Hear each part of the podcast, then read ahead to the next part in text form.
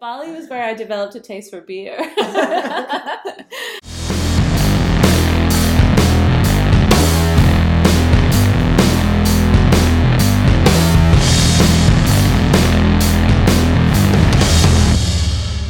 Sweet, we are recording. YTT episode take two. Yay, we love redoing things. Yes, and now we have a sick dog keeping us company here. Oh, he is. Poor baby. Mm, He's uh, been projectile liquid shitting, so that's fun. that's always fun. and I'm blowing my nose here with some of Hanna's toilet paper. Lovely. It's uh, unused toilet paper, just to be clear. Um, so speaking of toilet paper, my friend um, a little while ago, let, let's say three or four years ago, she did um, teacher training here in Berlin with a teacher that I had found for her because I had gone to this teacher. We can call her Sasha. Um, Sasha that's not her real name. we can call her Sasha Fierce. I had gone to her class and thought that it was a really great yoga class and came home and googled her and found out that she was living in Berlin and that she was going to offer yoga teacher training one month intensive in Berlin, which was exactly what my friend was looking for.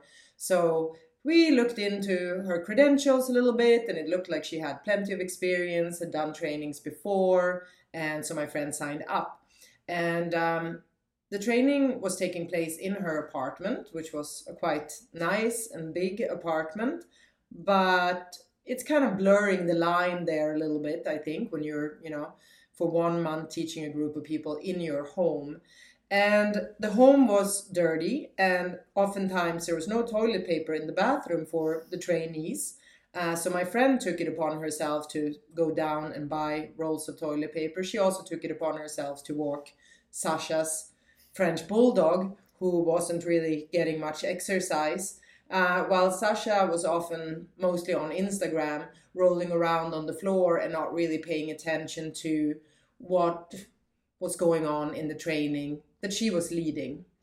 For a second there, I forgot you were talking to me about a training because it sounds so ridiculous and like so unprofessional and such like a low level of standards for a yoga teacher training.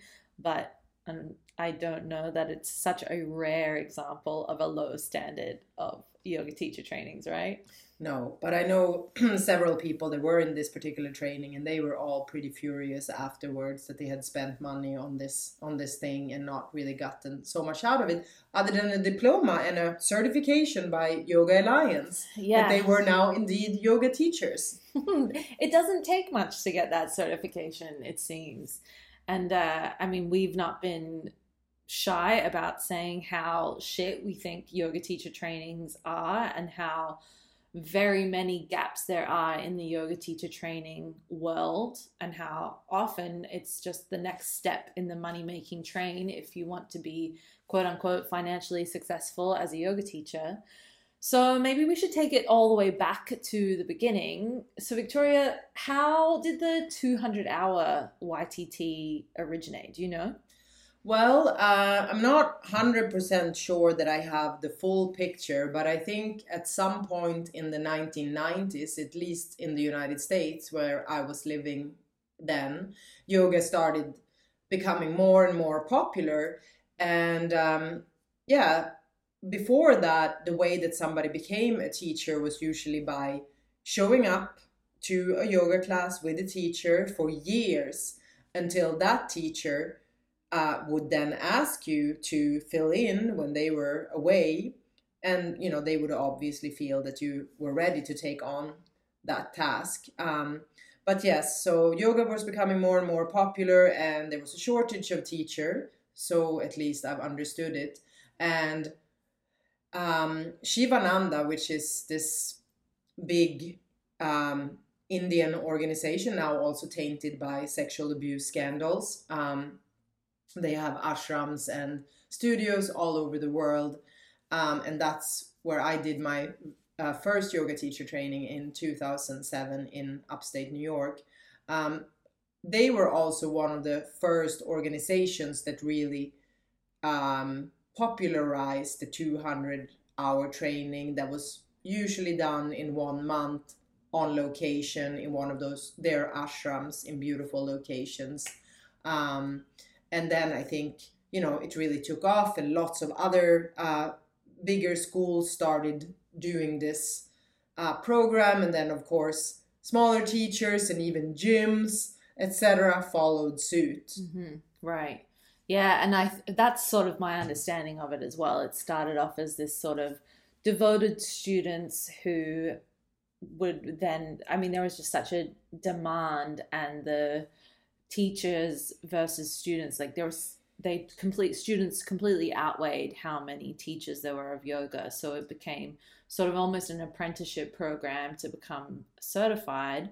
Or even then was it even a certification? Probably not. But obviously now that's what it's transformed into. Mm-hmm. um, and it's interesting you talk about even shivananda having moved their trainings into beautiful exotic parts of the world i wonder if this is such like a huge part of the draw and what popularized the 200 hour even more. Like i know for me my very first 200 hour was in literally beachfront in bali in this like hut on stilts and you could hear waves crashing and ocean breeze on your face and it was beautiful.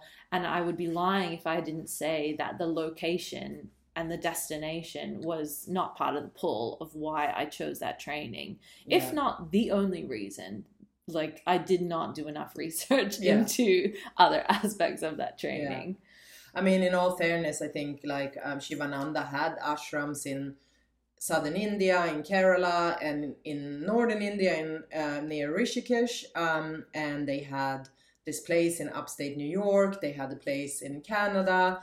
They had a big center in Bahamas, and they, they were, I think, already their ashrams, you know, um, where they also offered, you know, shorter retreats and other things. So I don't really think that they went out and built these structures specifically for yoga teacher trainings, although I'm not 100% sure about that.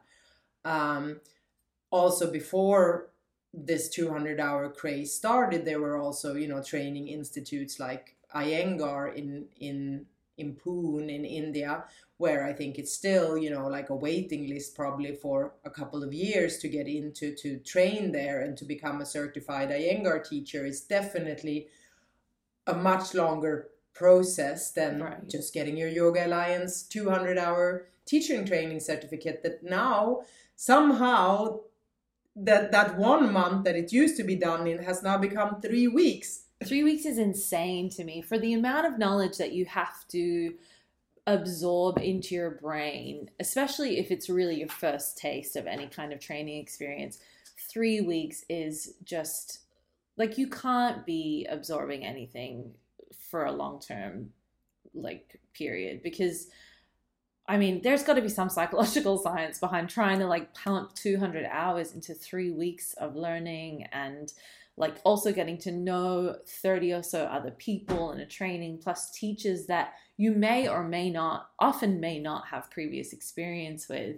Yeah the three week thing is crazy. Um i do know a yoga teacher who who led a three week 200 hour yoga teacher training and she said never again would she do it just was and she did it as a partnership with another lead teacher and even then she like her herself let alone the students was completely wiped out Yeah. so yeah. yeah wow And uh, I think also a lot of now, especially COVID, has accelerated this. A lot of the teacher trainings have also moved online, which I have mixed feelings about. But I know that you have done uh, another uh, teacher training that was mostly online, or it was oh, 100% online oh, 100% that Yeah. you're, but you were still happy about.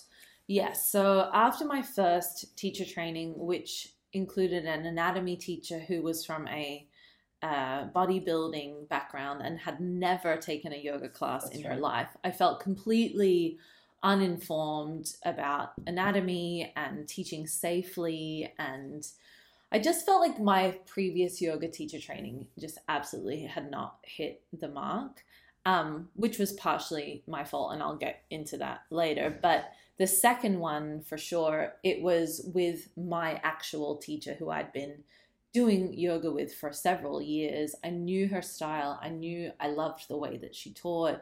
I knew she also knew her stuff.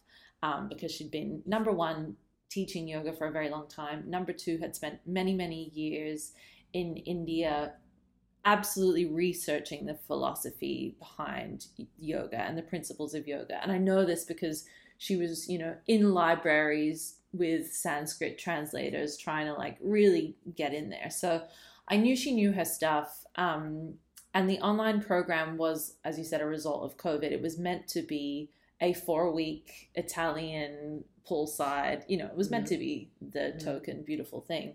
But I think part of the reason online worked was because it was spread out over a six month period and everything was broken down into modules. And each week, the modules for the week were released. And it wasn't like an entire week of anatomy, an entire week of philosophy. It was like one module of philosophy, two modules of anatomy, one module of asana, and then a few other sprinklings of things. Um, thrown into the mix. And that style of learning really worked for me and my schedule, number one, but also you were able to sort of absorb the information and the teachings at your own pace. Um, but I did far more research having come into that second 200 hour training.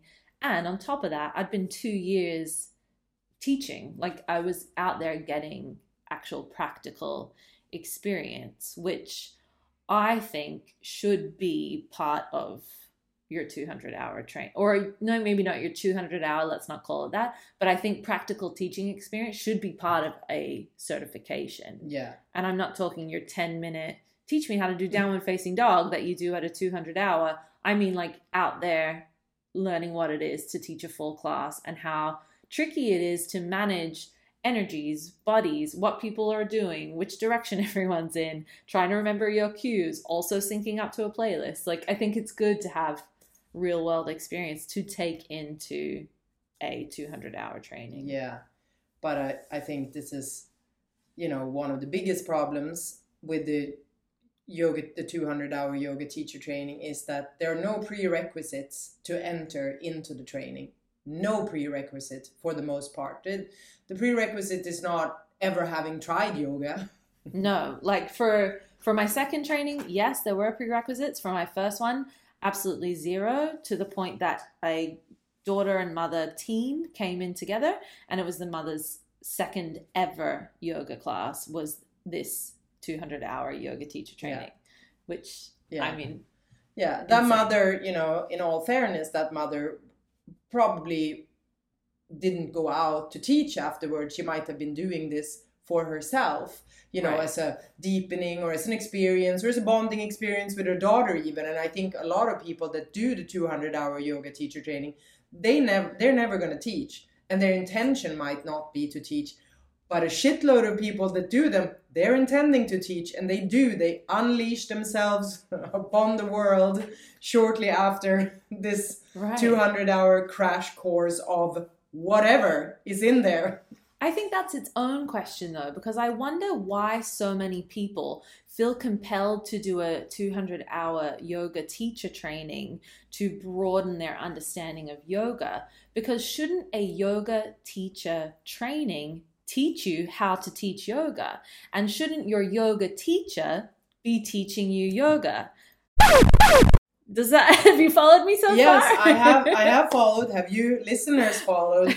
Um, I, I totally agree, and I think for this problem, well, in Berlin we have you know platform fitness app, platform capitalism fitness apps that we might do a whole episode on. Let's see um, that you know have partially you know commodified made yoga just like a manicure or pedicure or something to tick off your list and you're bouncing from studio to studio from teacher to teacher.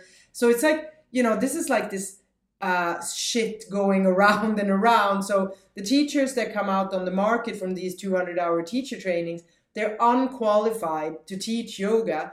And so then people who come to yoga classes they're not really learning yoga and they go to a teacher training to to learn about it. And then you know um, i think that also like the kind of emergence of the drop-in class yeah. uh, was also something that kind of destroyed you know really actually learning yoga. You know i mean if you were to like learn to play the piano, you would probably sign up for a course, you know, course, yeah.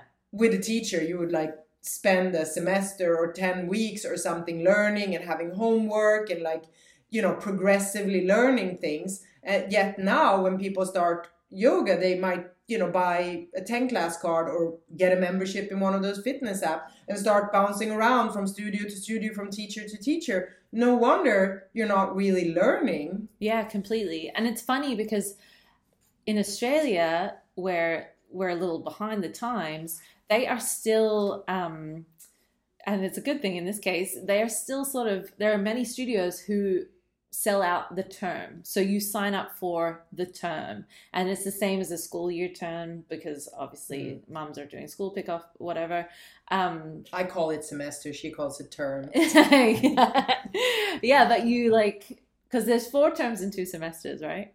Okay. I don't know. but there are usually four in Australia. There's a Mm. four term year, and yeah, and you you purchase a term, and like I guess the incentive then is that you've paid for this period of time, and if you don't come during that period of time, you lose your money. Yeah. So yeah, they still are kind of well, a lot of studios there are still doing it this way, and I realize now that sounds really old school, but it is such an absolutely fantastic way to number one like build community. So you have the same people in your class. You know your teacher really well. Number two you understand your teacher's cues and i think there's something in that when you get to know how your teacher is delivering the messaging to you you just you get to forget about it and you get to really be in your own practice more. So there are so many more benefits to that. And like you said that's I mean, now here in Berlin, that is completely dismantled. I don't know anyone who does semesters Yeah. of yoga. or or yeah, or even courses so much. yeah, no. Um, so tell me, so let's go back to your first yoga teacher training because before that you hadn't been teaching, right? No. So the first yoga teaching teacher training was really what kind of started you on teaching and you knew you wanted to teach. And can you like briefly summarize for the listeners what you learned in this in this teacher training? What I learned in this teacher training in the first one. Yeah, is that I had to put more faith in my abilities. So the reason I chose this shitty teacher training was because I thought I was underqualified to have done a teacher training with prerequisites. I couldn't, for example, do a handstand, all the things that you think are relevant Mhm. before you do a teacher training. Um, so I learned a lot about myself and my perfectionist nature, which means I usually take the easy road and therefore I am not challenged enough. And Mhm. it's this vicious cycle. Um, other than that, we learnt, we did loads and loads of workshops on your very basic um, poses. Let's say the entire sun salutation sequence broken down into its individual parts.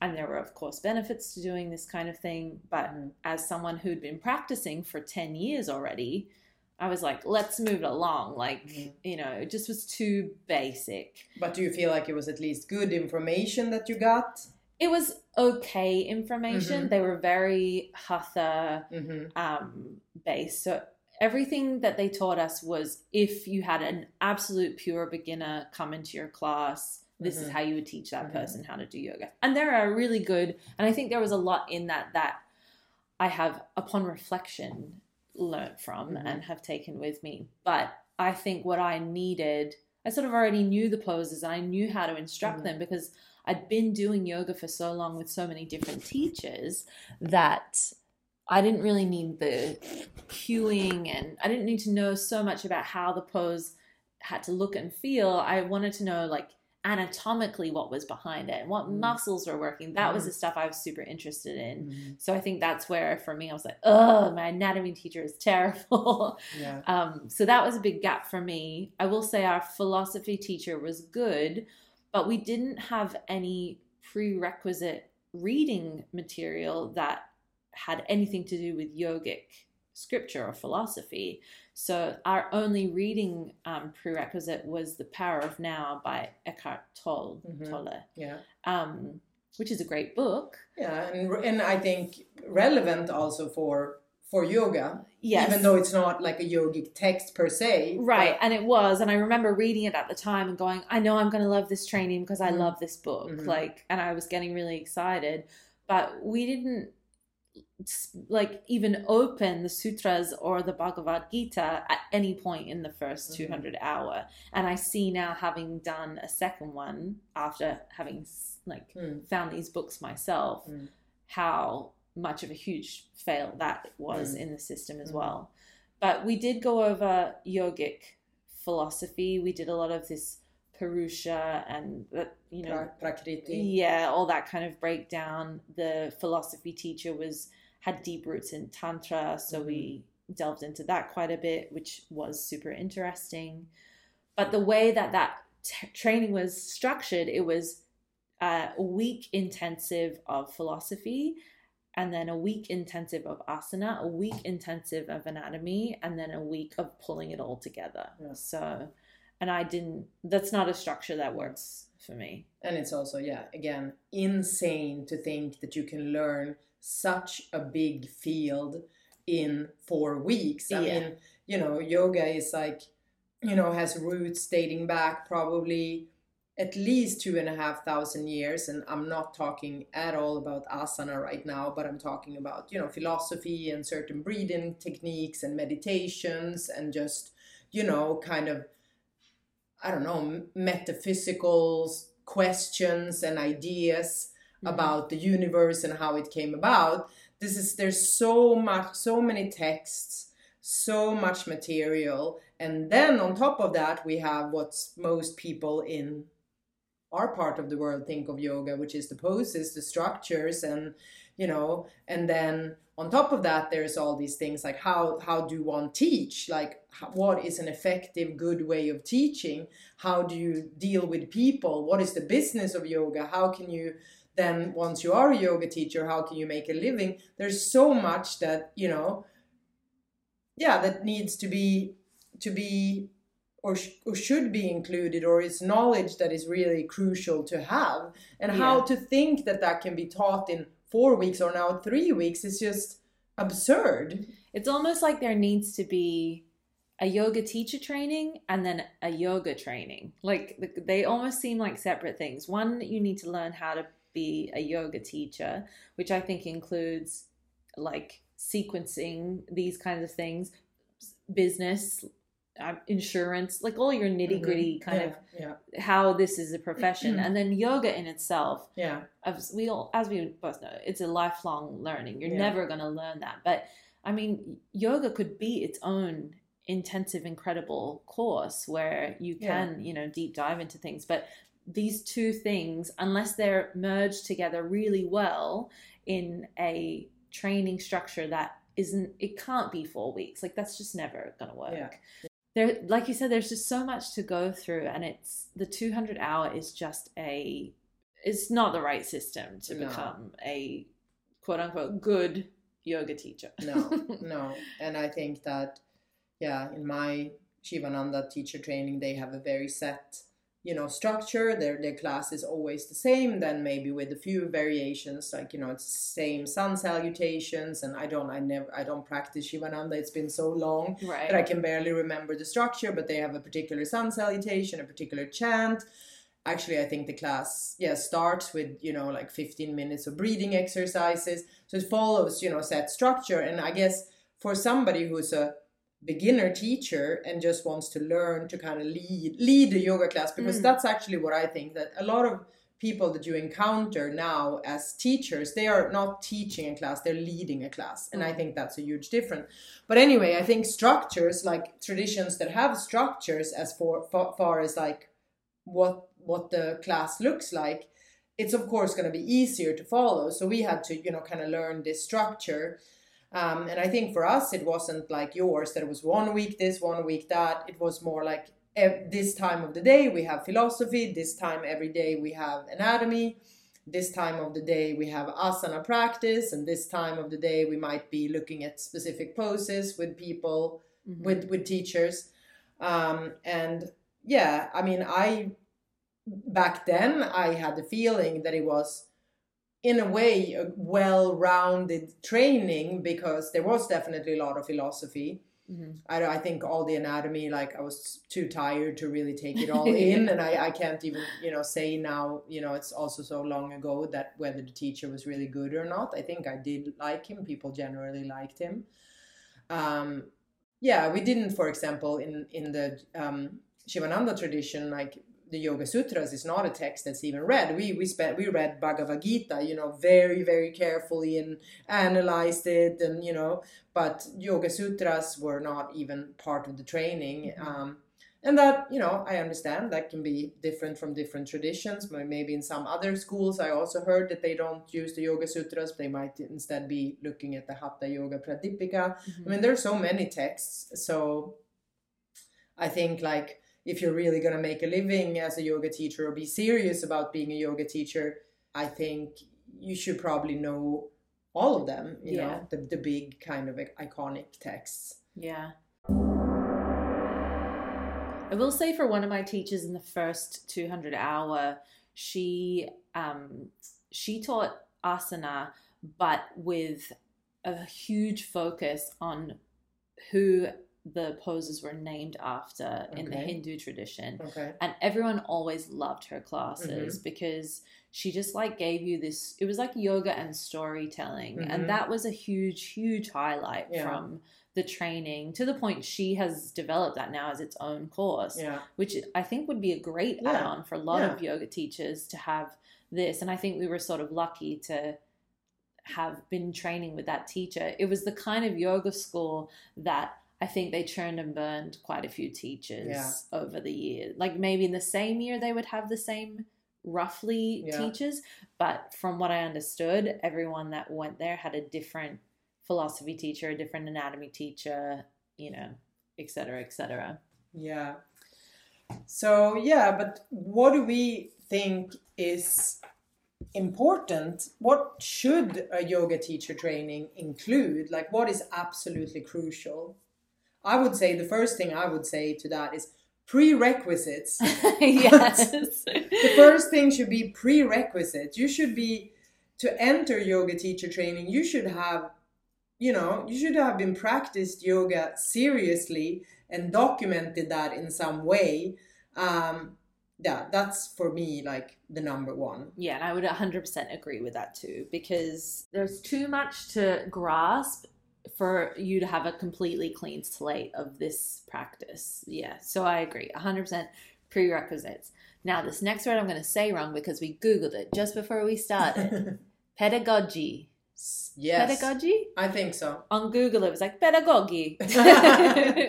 but I think he had an Italian accent, um, which is the art of teaching, teaching, Yeah. basically. Yeah, Um, and like I said, having done that in my second 200 hour, I realize now how relevant that is to bring into a yoga teacher training. Because some people might be really good at pulling together a class, they're really good at sequencing, they know their stuff, they know their yoga, philosophy, and they might have a really great practice themselves. But if they can't convey that, if they have a very Mm. low voice, or they mumble, or they have no projection, or they're just boring, or they're afraid to look people in the eye. right? Or they're looking people too long in the eye, which is creepy and cult leader like. or they use really fluffy language Yeah. or i think there's just a lot that can go wrong if you don't have the confidence or the skill set to actually instruct a class. And i think that goes for any teacher. Like teachers should learn how to teach. Yeah, So, absolutely. yeah that has been a huge uh, one for me i think as well. Yeah. what else? Well, um, before we were rolling, we talked about, you know, that it's important to be able to, yeah, find the balance. Like, okay, even if we're going to be teaching mostly a physical yoga class or an asana class, maybe some breathing exercises, maybe some meditation, that we also need to to find a way to to bring what is truly yoga into these postures and that's again you know for me like going out taking random classes in berlin which i did a few years ago where, where I found there was mostly lacking. There was like Yeah. very few teachers that knew how to do that. And I think that that is, you know, otherwise you could just be teaching, you could become an aerobics teacher. I mean, if you're not interested in bringing in what's yoga to the yoga. Yeah, completely. And I think that if you were running a teacher training, you could super tie that in with your philosophy and classes about like who the poses are named after, etc. It's it's like such a way to tie this into your theming of your classes and saying like so today we're talking about I don't know the koshas and like how and then ex- giving examples to future teachers of you could run a class with you know this as your theme subject or this is how you could thread this into a Mhm. sequence or whatever Yeah. like the way that you pull together a class i mean all that can be tied into the phil- um, philosophical teachings as well Yeah. so there are totally ways to like bind all of these teachings together into leading a, or teaching as you say a group Yeah. And I also think that, you know, I mean, I think that you it's possible to teach a great yoga class without mentioning the koshas or the chakras, which none of us we think we think chakras is, is bull crap. So we certainly don't lead any chakra cleansing uh, classes, but No. yeah, but I think it's possible to to lead a yoga class and never talk about like who Hanuman was, who gave the name to Hanumanasana, or to talk about the koshas, or to talk about Purusham, Prakriti, or anything. And I think you know you can teach a great yoga class simply by you know guiding people into the somatic experience of being in a body having a body or getting to see all the crap that is like floating around in your mind uh, or getting to still the mind through breathing through movement so i think it's also possible to do all of that without you know even using the lingo and it would still be yoga in in my opinion Yeah, I mean, I completely agree. And I'm like myself, and I know that you are similar. Our, no, none of our two classes are ever the same. There's always, there's so many topics to pull from. Yeah. And like you said, there are classes where you just want to shut the fuck up and let people experience this, the asana in their bodies, experience their breath to get to that hopefully meditative state at the end where you can just be still and you know be for a second. But then on top of that maybe another week you do have a theme or you do want to sprinkle a little bit of hanuman or uh, whoever into your classes. And i think it's having like all these tools in your toolkit to pull from yeah. to you know grow not only your yoga student community because i think if your classes remain interesting and different you are going to pull more students. Yeah. but also this is good stuff for potential workshops in the future retreats like going back to being a yoga teacher. And if that is your profession your business you need to have like things to be able to sell Yeah. I know, yeah, like, yeah. Uh, there goes that word yeah, again but yeah. i mean and then that leading into a yoga teacher training they have to dabble in some kind of business talk at some point. Like i i think that like i've said before yoga teacher trainings should be for people wanting to be yoga teachers not for yoga students trying to deepen their yeah practice. maybe they should be two different things. And i think the yoga teacher trainings for people wanting to be yoga teachers probably need to be a lot a lot longer than 200 hours but we'll get to that when we'll talk about how to improve the the yoga teachers out there. So anything else? I know you you were keen to talk about your uh, cultural appropriation or how to address that in in a ytt right i mean i guess just as critical race theory is you know starting to be taught in american schools yeah and should have been taught many years ago. Mhm. I think cultural appropriation is now starting to be taught in yoga teacher trainings where it probably should have been previously as well, but no point trying to change the past. But I think there is, in our current world, there are pathways that some people might be a little scared to drive down and they're not sure what they're allowed to say and can I should I use Sanskrit to honor the traditions or am I being an asshole from using Sanskrit? It's like and I think there should be I think there needs to be open and honest conversations Yeah. around cultural appropriation.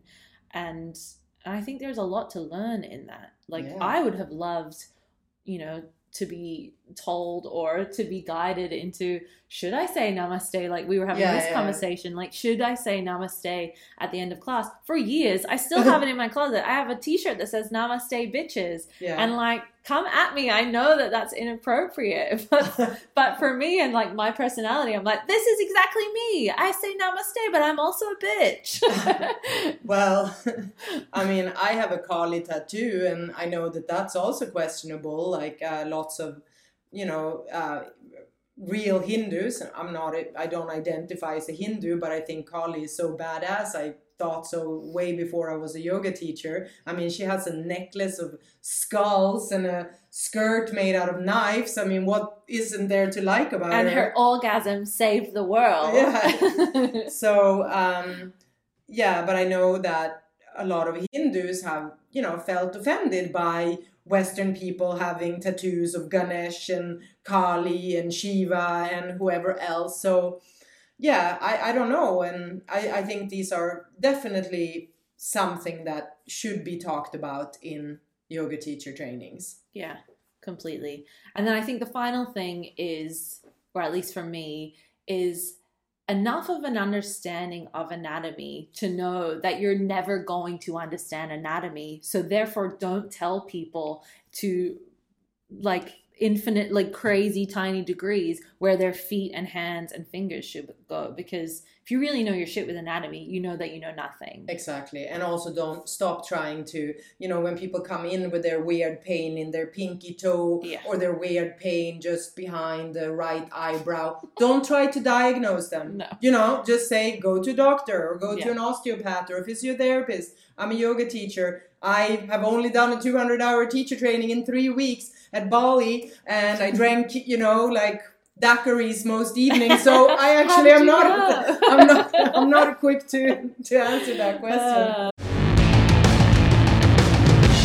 Yeah, so we we talked about that the business of teaching yoga um, is something that also should be talked about in the con, um, in the yoga teacher training, and it's maybe not talked about that often how to actually make a living once you're done with this training and you want to go out into the world and do this mhm.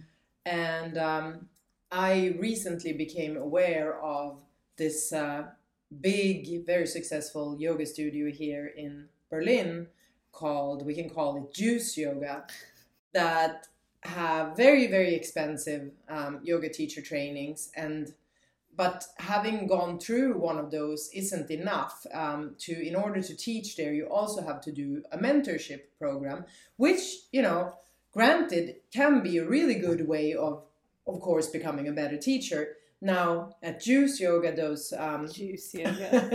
those Uh, uh, fruit juice or steroid juice? a a mix, Okay. both fruit juice with steroids in it. Um, so yeah, so at Juice Yoga, one of those mentorship programs run 10 10,000. and then after you have paid this almost 20,000 um, and you can then start teaching there, the base rate that this yoga studio pays, this very successful yoga studio pays their newbie teachers is 35 euros for up to 15 students. And then beyond that, that you get 150 per student. So you can, you know, yourself calculate how long that how many classes you have to teach in order to pay back the almost 20,000 that you've invested in the teacher training plus the mentorship. And this whole thing is also part of the yoga teacher training problem that YTTs is a huge money making machine for studios and for teachers. Yeah, absolutely. And really, to guide or lead a YTT, you just need to put together a curriculum and send it to Yoga Alliance for them to tick a box for you. Yeah. And let's be honest, whose box does not get ticked because it's more money for Yeah. Yoga Yeah. Alliance? They're not going to reject you. Yeah. Um, so then, yeah, it's like literally anyone can do it. Charge, I mean, the one you're talking about is extraordinarily expensive. I would say on the low spectrum is around the 2000 Yeah, that's a mark, very low spectrum. right And I- Very low. I don't know of anyone any that costs that these I- days. I would grab I get that number from all the trainings that went online in 2020 Oh, that was like about two thousand for that was around the 2000 mark because I think in the immediate kind of reaction to the pandemic, people were like, okay, we're not paying for accommodation and food, so we can really cut this price way down. Mm-hmm. Whereas now, I think, um, let's talk another cactus yoga instructor Mhm. who went online and I think is still charging like the 6,000 euro mark. So I think that like early 2000 kind of euro price was for initial reaction to pandemic. I will say my Bali one was also 2000. It was hella cheap. Um, This was but- including food and accommodation. no, but you, I mean, you get what you pay for, Yeah. don't you? Yeah. Or like I, I recently had a friend that went away to to Spain to do a teacher training at Banana Yoga, we can call it, and uh, that training was uh, just last year, I believe, was four thousand euros plus food and accommodation. So I don't know. I would think like, yeah, if it's not online, I would say that probably like more like three or three to four thousand is as low as it gets, and then Yeah. up to ten thousand. Or if you want to do a Bikram yoga teacher, why the hell now anyone would want to do uh, teacher training with a rapist, uh, a serial rapist? Uh, uh, but yeah, people do, and I think that training is like you know twenty or twenty five thousand. I find it phenomenal that anyone is still doing Yeah, Bikram I mean, classes. I don't know. It's just that's just another. Yeah, this is, we're off on a tangent. Yeah, we are.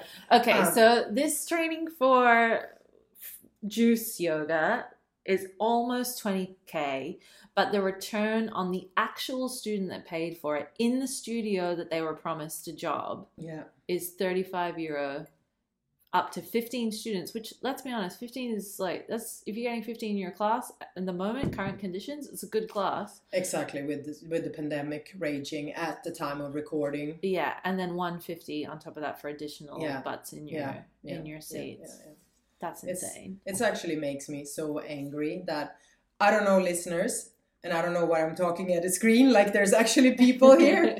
but I would maybe like to come back to just talk about these people that run studios and make so much money and then exploit their teachers because that makes me so fucking angry. And that's probably why there isn't a business proponent in these trainings because if people don't learn about what their value is, then these people running the trainings can continue exploiting them for ridiculously small amounts of money. Yeah. I mean, that's wild. And I mean, I know of another yoga training school here in Berlin. We'll call them, I don't know, strawberry yoga. Yeah. Fruit salad theme Yeah. and they part of the training for them which again is in theory a good concept is that you teach their evening of course classes every week for a year. But you don't get paid to teach the primo 6 p.m slot. Your the students coming in are of course paying. So the studio slash yoga teacher training center are cashing in on a free teacher and calling it part of their And the training is probably not for free though. No, absolutely No. it is not. It's just a it's a requirement as part of Mm. this specific Yeah. training. because you could say that maybe back in the day with i don't know exactly how it worked i, I never did that but you know the- where we talked about more this kind of mentorship uh, model you could say that you know uh, let's say i run a, a, a yoga studio and i want you to to train there and if i would give you the training in exchange for teaching the prime yoga classes for free maybe that would be a fair exchange but Yeah. not if you're paying and then and then not getting paid for teaching Yeah, that's absolutely. bullshit And not getting paid for teaching in their like prime slot. So they would be making so much money off of you. Like I would understand it for like a lunchtime or Mhm. something. And actually, if I was a brand new teacher and I was learning, I think I would want to be teaching a lunch to like a smaller Yeah. group of people versus you know 20 odd people Mm. yeah it's it's wild the exploitation that happens as part of these yoga teacher training conglomerates or Pyramid schemes. yeah, absolutely. They are. They are MLMs and they're just, again, holding up this little veil of yoga that makes them look all Mhm. happy and lovely, but they are not. They're just like ruthless business people. yeah, Um, it's it's very sad, very sad. no. Now, then let's let's end on a positive note. What can we do? You know, we so we've concluded that YTTs are problematic uh, for many reasons. Um, but how could we improve the system? Okay, so let's go through a bit of a list. I think the original system is has merit, this apprenticeship sort of system. And I think this comes back to your point of prerequisites. As in, if you have a yoga teacher that you want to do a training with, or a yoga, a school of yoga that you want to do a training with, you should have been going to this studio or teacher for an extended period of time almost as like a semi apprenticeship leading up to you know being taught by your master or i hate that word but Yeah. yeah Yeah. like bring back the apprenticeship yoga training or again another point we've already brought up is a mentorship as a as a pre well, would that be a prerequisite or an after requisite Yeah. post requisite Yeah, I think that probably makes more sense after somebody has some training. Yes, Yeah. right. I think the mentorship is absolutely necessary for te- like for teachers that are starting out. Yeah. But then also, I mean, as somebody who has dabbled a bit in mentorship, um, I also think that it's really important not to make those exploitative as well. And then I guess there's also like the fact that yoga teacher is not a protected title. So, like, I could not hang up a sign on my door saying that I'm a lawyer or I'm a physiotherapist or I'm a psychologist. Um, those are protected titles. But yoga teacher, anyone, you know, can hang up a sign or start a website, or they don't even need the Yoga Alliance 200 hour teacher training certificate. Do you hear that? That's completely useless. Uh, you can just, you know, call yourself a yoga teacher and also in all likelihood probably not that many studios that hire you after your teacher training will look at that little useless piece of paper anyway but it's not a protected title and maybe if we made it a protected title uh, yoga would be more valued and we'd have better teachers and teachings and i know that you know old school and quite old at this point teacher judith hanson lasater she had this suggestion. I, I heard it when she was interviewed in a podcast where she said that she thinks to become a yoga teacher uh, the kind of 200 hour level now like so beginner yoga teacher that should be like a bachelor degree um, and to be an advanced yoga teacher training or the kind of 500 hour training that should be a master's degree and i think she's on to something if we're thinking three or four years of university studying yoga and the art of teaching now we're maybe talking like coming a little bit closer to the kind of 10,000 hours that it takes to be really good at something. Yeah, I totally agree. I mean, the philosophy alone, like, it takes theologians, you know, years and years to dive into this kind Yeah. of stuff. And, you know, we do like a couple of modules in one week of a four week vacation with Mhm. work. And then also this bachelor masters or whatever you would call it, like however it would be framed, would give yoga this this actual what is the word you said before this protected title Yeah. because as much as the yoga alliance exists to somewhat protect yoga industry i mean It's a joke. it's a joke i mean there's so much weirdness around the yoga alliance i myself am not a member of the alliance Neither am I. no i never have been um, I could be because both of the trainings I've taken are yoga, Mm. yoga alliance Yeah. certified. Um, as far as I know, the best they do is like a decent discount at Lululemon. like, it's not. It's. I. I think last time we spoke about this, you said the one thing that they do do correctly is if you are a member of the alliance that you are required to continue training or adding training Yeah. to your um your certi- certification to with like to hold that title of Yeah. alliance certified and i agree that that is something that is part of this better solution Yeah. to yoga teachers yeah is to absolutely continue Yeah. continue learning and building your skills Yeah, I mean, I think that pretty much any yoga teacher, any and every yoga teacher I personally know, they do that. They continue to learn, they take courses, they develop.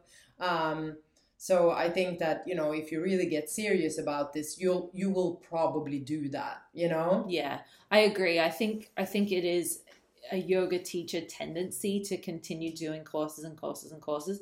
But I also wonder, like, not that I disagree with doing that, but I feel like a lot of yoga teachers do that because they never quite form the confidence to charge real money for their work. So it's like only after they've added this title and this title and this title, Yeah. you know, do they feel that people could take them seriously enough to charge an appropriate amount for the work that they do? Yeah, but it might also be they might also not feel confident because their 200 hour three week teacher training was shit and didn't even give them the tools to teach. Yeah, exactly. or the or a, or a, anything but a shallow understanding of like key yogic concepts. Because yeah that's what i feel like when you know when i do go to a class and you know a teacher starts to talk about the yamas and the niyamas or uh, i don't know pratyahara or the koshas it's it feels very superficial like right. often of course not everyone and yeah that's probably also how i was you know like 14 years ago coming out of the teacher training yeah, exactly. But I think, like, in conclusion, it is that if the yoga teacher trainings were done at a higher standard, a higher level, and, you know, really hit these key concepts, then yoga students who would like to deepen their practice would get that from their yoga teachers and therefore wouldn't have to do their own Yeah. yoga teacher training and be one of the let's be honest majority of people that put up or leave their hands down when the teacher goes who wants to be a yoga teacher after this training like i'm always Yeah. one of like three or four people yeah i don't know what you've what your experience for that has been like Ah, yeah, but I think that a lot of people are also like they enter into yoga teacher training saying that they don't want to teach, but in reality they want to teach, but they're too like I don't know, like this kind of like false modesty. They don't really Yeah. want to say it in case it doesn't work out. That's kind of my experience, but I also yeah think that a lot of people have no intention to teach, but I think a lot more people that have the intention to teach than say that they do. yeah So yeah, and I think that also if we we had this like more serious kind of university system for becoming a yoga teacher, then maybe we could also put a cap on how much a training could cost, how much could Right. be charged, so that people aren't exploited going into that, or maybe you could even take student loans to cover the the tuition. I I don't know. yeah because i mean really in reality my cheaper $2000 training versus someone's $20000 training at the end of the day we could both apply for the exact same job and get paid the exact same amount So- Exactly. But, you know, thinking about, you know, that probably most people that go to to yoga teacher trainings are, you know, they're not poor people. no You know, especially not these, you know, extravagantly expensive ones like juice yoga. So then we're also having, you know, teachers that all come from, you know, similar socioeconomic background, let's yes, say. absolutely. And I mean, most of these things are on islands somewhere, so it's also the cost of your airfare. And if your training doesn't include food and accommodation, that's an additional cost. So Yeah. yeah, these numbers creep up, and you're completely correct. They are, I mean, people in a lower socioeconomic circumstance are not going to have the same access to be able to do this profession. But let's be honest, they're going to stay in a lower socioeconomic position as a yoga teacher anyway. Yeah, exactly. So there you have it. you're fucked if you do, you're fucked if you don't. Yeah. And uh, yeah, on that note, maybe we'll end it here since we have a dinner date. yes, we do. I can't wait. Vegan Japanese food. All right.